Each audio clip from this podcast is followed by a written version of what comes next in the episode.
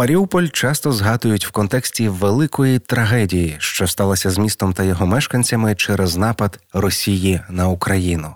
Але сьогодні ми хочемо розказати про одну із сотень надихаючих історій, коли місцеві мешканці, які люблять свою роботу, змогли виїхати з міста і продовжити свою справу. Це історія про життя і навчання. Ви слухаєте епізод 13 подкасту Ще один день. Сьогоднішній епізод про Маріупольський міський ліцей. Єдиний загальноосвітній навчальний заклад, який зміг здійснити успішну релокацію з Маріуполя і зараз запрошує учнів на офлайн навчання в Києві. Андрій Голютяк працює в ліцеї вже 24 роки. Останні п'ять очолює заклад в якості директора. Перше, що пригадує Андрій, те, яким успішним був заклад та його студенти у мирний час. Минулого року ми святкували наше 25-річчя. Між іншим, святкували ми його в драмтеатрі, який потім був розбомблений. Ось і у нас такі враження залишилися. Ми ж там майже останні були. Хто хто робив якісь таке таку грандіозну подію. Ми запрошували всіх випускників, всіх вчителів, які коли-небудь з нами працювали. А, У нас були різні гості, починаючи з нашої Маріупольської ради, закінчуючи партнерами е, з різних країн. Ліцей був заснований як заклад нового типу, тобто це профільна освіта, це заклад для обдарованих дітей, які мали бути добре підготовлені для того, щоб вступати далі у вищі навчальні заклади. Е, я вже п'ятий рік е, директор Маріупольського міського ліцею. Я став вже директором на новій основі. Мається на увазі були зміни до закону про освіту, і я вже йшов на конкурсні на конкурсних засадах. Тобто я там здавав якісь іспити, робив публічні презентації. Мене там підтримали вчителі, діти, батьки, і тому я став директором. І я думаю, що ліцей був досить успішним. За ці останні роки він практично завжди кожен рік входив в сотню кращих навчальних закладів України. Ну, це мається на увазі, звичайно, рейтинг ЗНО там і так далі. Але я думаю, що насправді діяльність ліцею набагато більше, ніж тільки рейтинг ЗНО. Це олімпіадний рух е, дуже сильно розвинутий, тому що наші фізики і математики добиваються таких успіхів на міжнародних олімпіадах, де вони представляють Україну. Так, тобто представники Маріуполя представляють Україну, вони завоюють місця з першого по третій. От останній рік у нас були перші місця по фізиці на всеукраїнській олімпіаді. Ну е, я хочу сказати, що ліцей дуже багатопрофільний. Тобто, у нас і фізика, і математика, і інформатика. Ну а звичайно, вже іноземні мови, то нам також немає рівних. Як мінімум не було рівних в Донецькій області. Так. Кожне літо на світу дуже насичене, починаючи з літнього табору, де діти на 2-3 тижні виїжджають на природу, так і вони живуть в палатках разом з вчителями. Вони там досліджують е, флору і фауну. Плюс ми додаємо туди ще мовні якісь години, коли приїжджають вчителі або іноземці приїжджають. Ми ще туди німецьку, включаємо французьку, англійську.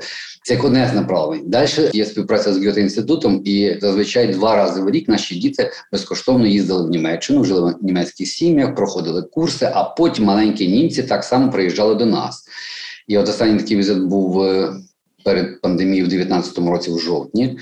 А що ще Е, співпраця з посольством Франції? До нас приїжджав посол Франції також в 2019 році. Останній раз е, Ізабель Дюмон і міністри французького уряду приїжджали до нас.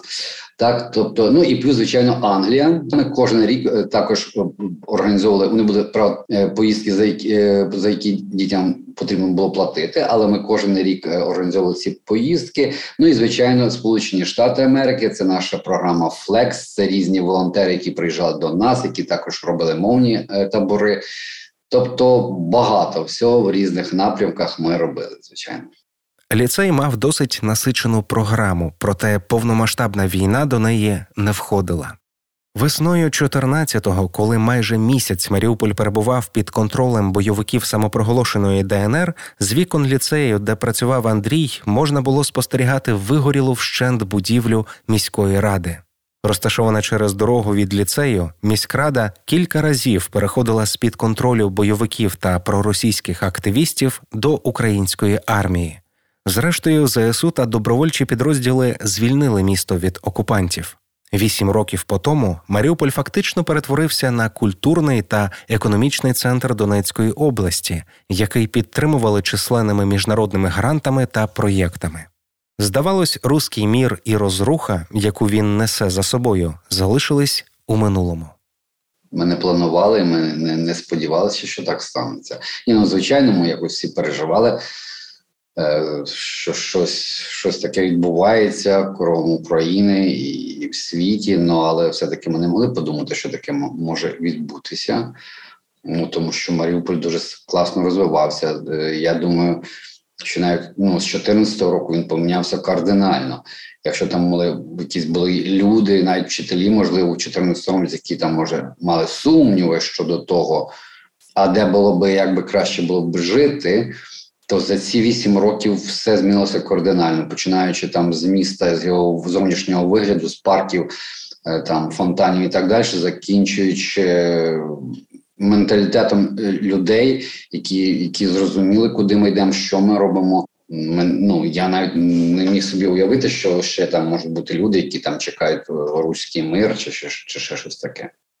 24 лютого, коли Росія почала бомбити українські міста, вчителі ліцею вийшли на роботу дистанційно. Однак за кілька днів, коли Росія вдарила по інфраструктурним об'єктам Маріуполя, зникло світло, вода і зв'язок тож продовжувати навчання стало неможливим.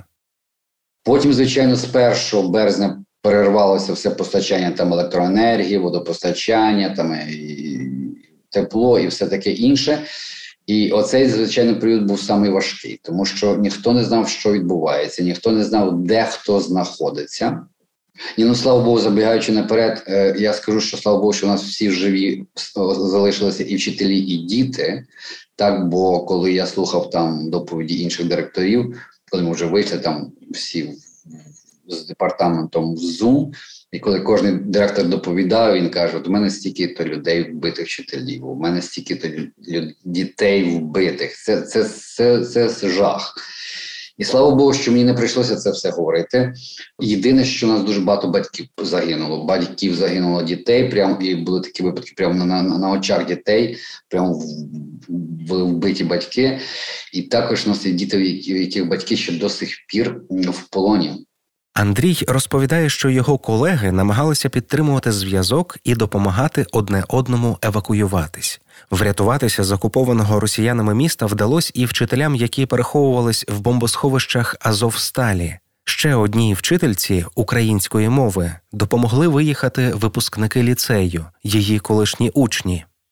Мої вчителі, патріоти, так вони підтримували завжди і мене, і всі наші починання, виховну роботу, і вони розуміли де вони знаходяться, в якій країні. Тобто з цим нас питань взагалі ніколи не було.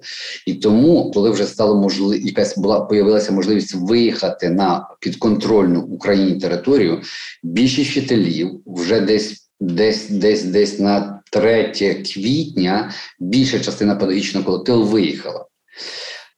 У кожного ви розумієте, що у кожного доля у кожного вчителя, то можна знімати фільм, писати книжку і так далі, як вони вибиралися. У нас просто були вчителі, які були в Азовсталі. Тобто вони там цей великий період вони сиділи там в бомбосховищах. А, Просто вони жили на лівому березі, і їм було ближче до спуститися до Азовсталі. І знаєте, коли там зараз та сторона окупанти розказує, що наші азовці тримали простих громадян в заложниках там бомбосховища, знаєте, щоб їх там не обстрілювали і так далі. Це неправда, бо мої вчителі сиділи там, і десь певно місяць пройшов, поки вони там були. Їх там було 80 людей, купа дітей. Коли азовці знайшли їх на кінець, вони кажуть, як ви тут? Ну там величезне там ж місто, місто бомбосховище, так і коли азовці їх знайшли, і вони тоді зняли їх на камеру, і наші вчителі дали інтерв'ю, і тільки тоді почали говорити про те, що там є люди, що вони чекають, і там і, і тоді був організований лише один той гум-конвой, той зелений коридор.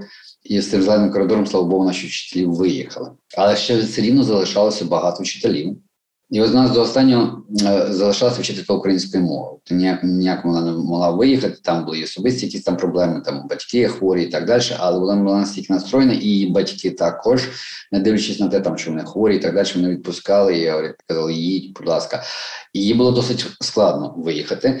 І, е, А ми за весь цей час завжди класно підтримували зв'язки з нашими випускниками. Е, наші випускники, які були саме навчалися де оця вчитель української мови була класним керівником.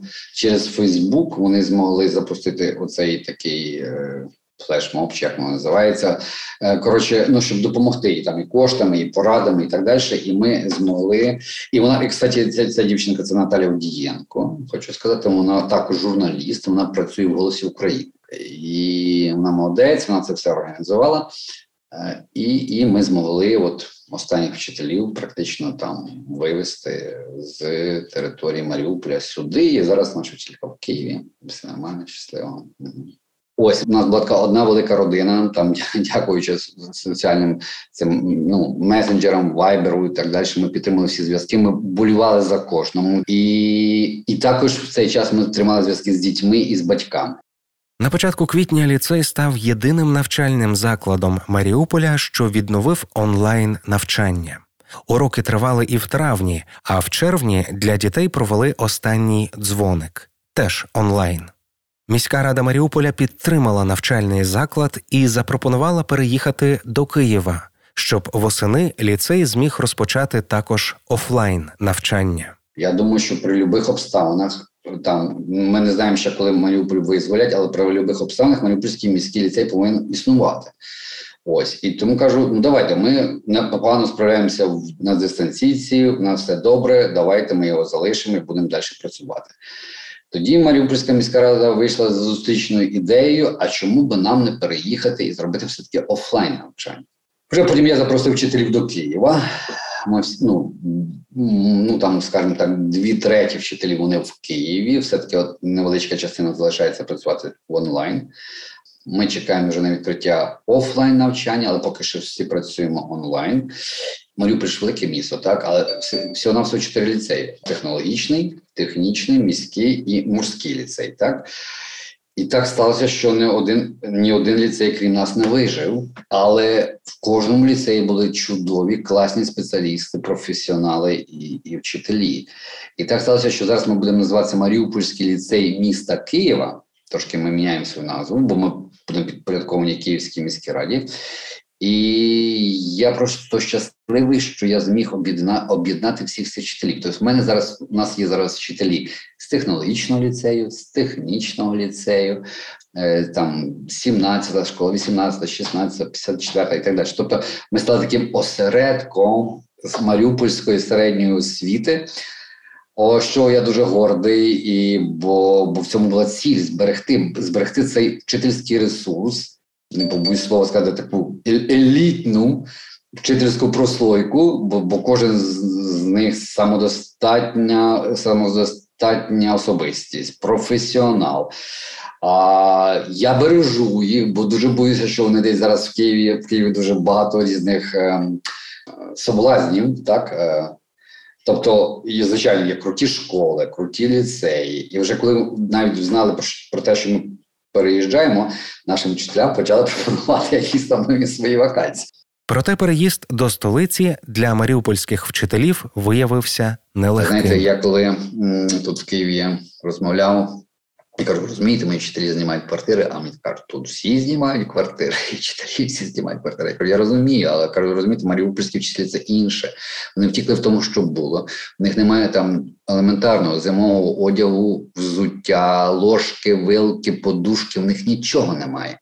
Розумієте, це дуже важко дійсно. Бо ну я розумію, що багато людей звичайно знімають квартири, але вони за життя вже хоч щось мають там, ну елементарне, там знаєте, щоб дітися щось там і так далі. Нам це важко. Але знов таки те, що нас гріє, це не одяг, а це все-таки наші ідеї, те, що ми хочемо донести дітям. У нас вчителі настільки запальні, знаєте що вони готові робити працювати день і ніч, вони готові дітям там давати. Ну тобто, ми якось перекриваємо іншим оці побутові проблеми. і, і, і дивимося на якісь інші речі, які дійсно важливі в житті. Коли ми робимо щось велике і добре, то і нам сил додається з цієї сторони також.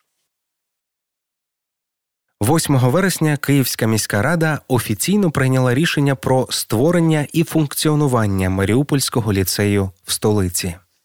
Ну, починати завжди складно.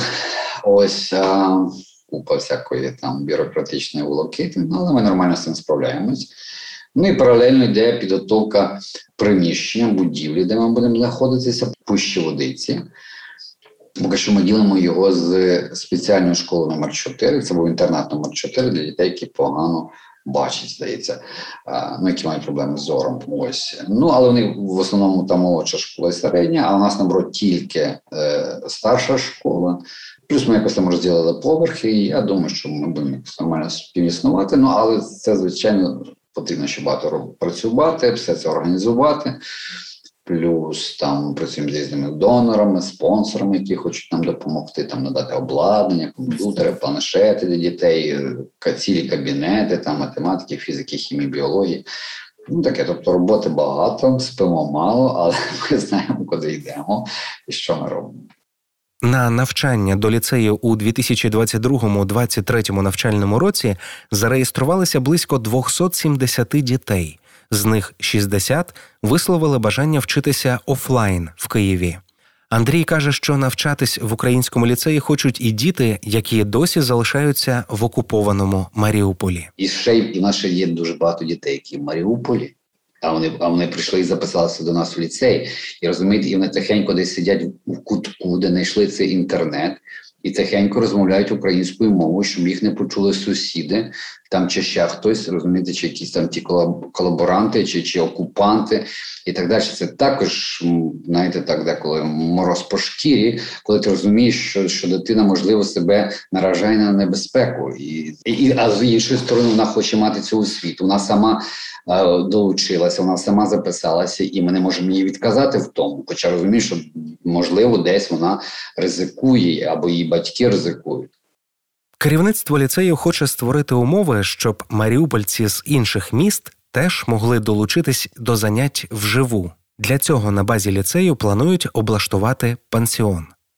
Ну не всі ж можуть переїхати знову таки в Київ. Так той же залишився в Дніпрі, хтось в Запоріжжі, хтось Умані.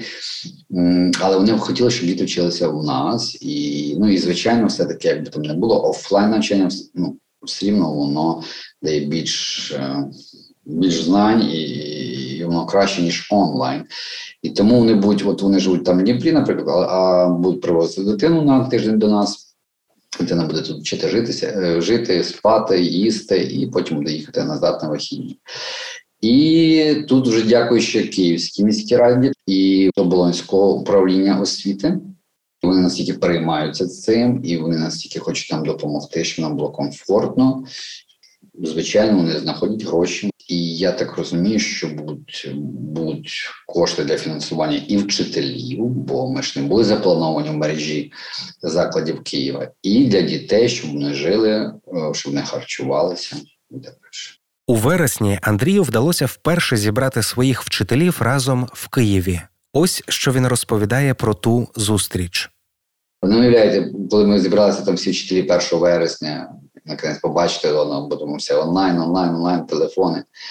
Ну, прям таке єдиніння душ, бо напевно. Ну, ми маріупольці, і напевно, те, що ми пережили, те, що ми розуміємо, нас більше ніхто не зрозуміє краще, ніж ми один одного. Як би, хоча б нам там, як би там не допомагали, розділяли наші там страждання, гори і таке інше, але розумієте, і це настільки класно, і це так допомагає всім вчителям знаєте, знову знайти якийсь е, шлях, йти вперед, мотивація, якесь невеличке щастя знову появляється в житті. І і це все допомагає працювати йти далі. Ну і звичайно, у нас є одна віра, що ми всі повернемося колись в Маріуполь. І вже я сказав, я сказав всім вчителям, кажу, ви такі молодці, ви найкращі. І коли вже ми прийдемо в Маріуполь, знову ви всі станете директорами шкіл і заново відновити освіту Маріуполя. Бо це, це є наш фронт, це є наша боротьба. І знаєте, деколи гарна освіта це краще, ніж якесь там озброєне військо. А це однозначно, бо бо це дає це впливає більше і це дає більше користі гарного світу. Війни виграють не генерали, війни виграють шкільні вчителі, казав колись Отто фон Бісмарк. Це розуміють як в Україні, так і в Росії, яка намагається тиснути на освітян та батьків в окупації. За інформацією Петра Андрющенка, радника мера Маріуполя, 1 вересня в окупованому місті для першо- та одинадцятикласників провели промусову класну годину з гімном Росії та роз'ясненнями «Как надо родину любіть». Розбомблені школи не встигли підготувати до офлайн навчання, тож більшість дітей тримають на дистанційному. І хоча зараз визволення Маріуполя лише попереду, Андрій Голютяк і його вчительська команда точно знають навіть неможливе можливо. Ну, ми також сумнівалися. Ми на останньому дзвонку, коли говорили, я кажу, там діти. Я так сподіваюся, що ми всі побачимося, що в Києві, що влада зможе нам допомогти переїхати в Київ так далі. Всі дуже скептично. То так ну ну не знаю, може не всі можливо, половина все-таки вірила так само, як і я. І вже коли було перше вересня, і перший день кажу, бачите, кажу, плани таки здійснюються. І от наша там невеличка мрія вже стала нормальною, так що тепер ми йдемо всі до великої мрії, щоб Україна, щоб Маріуполь повернувся під український прапор, щоб ми е, стали і вернулися знову до своїх домівок і продовжували, продовжували працювати на благо дітей, України і мирно, гарно жити. Ви слухали 13-й епізод подкасту Ще один день. Ще один, що наближає нас до перемоги.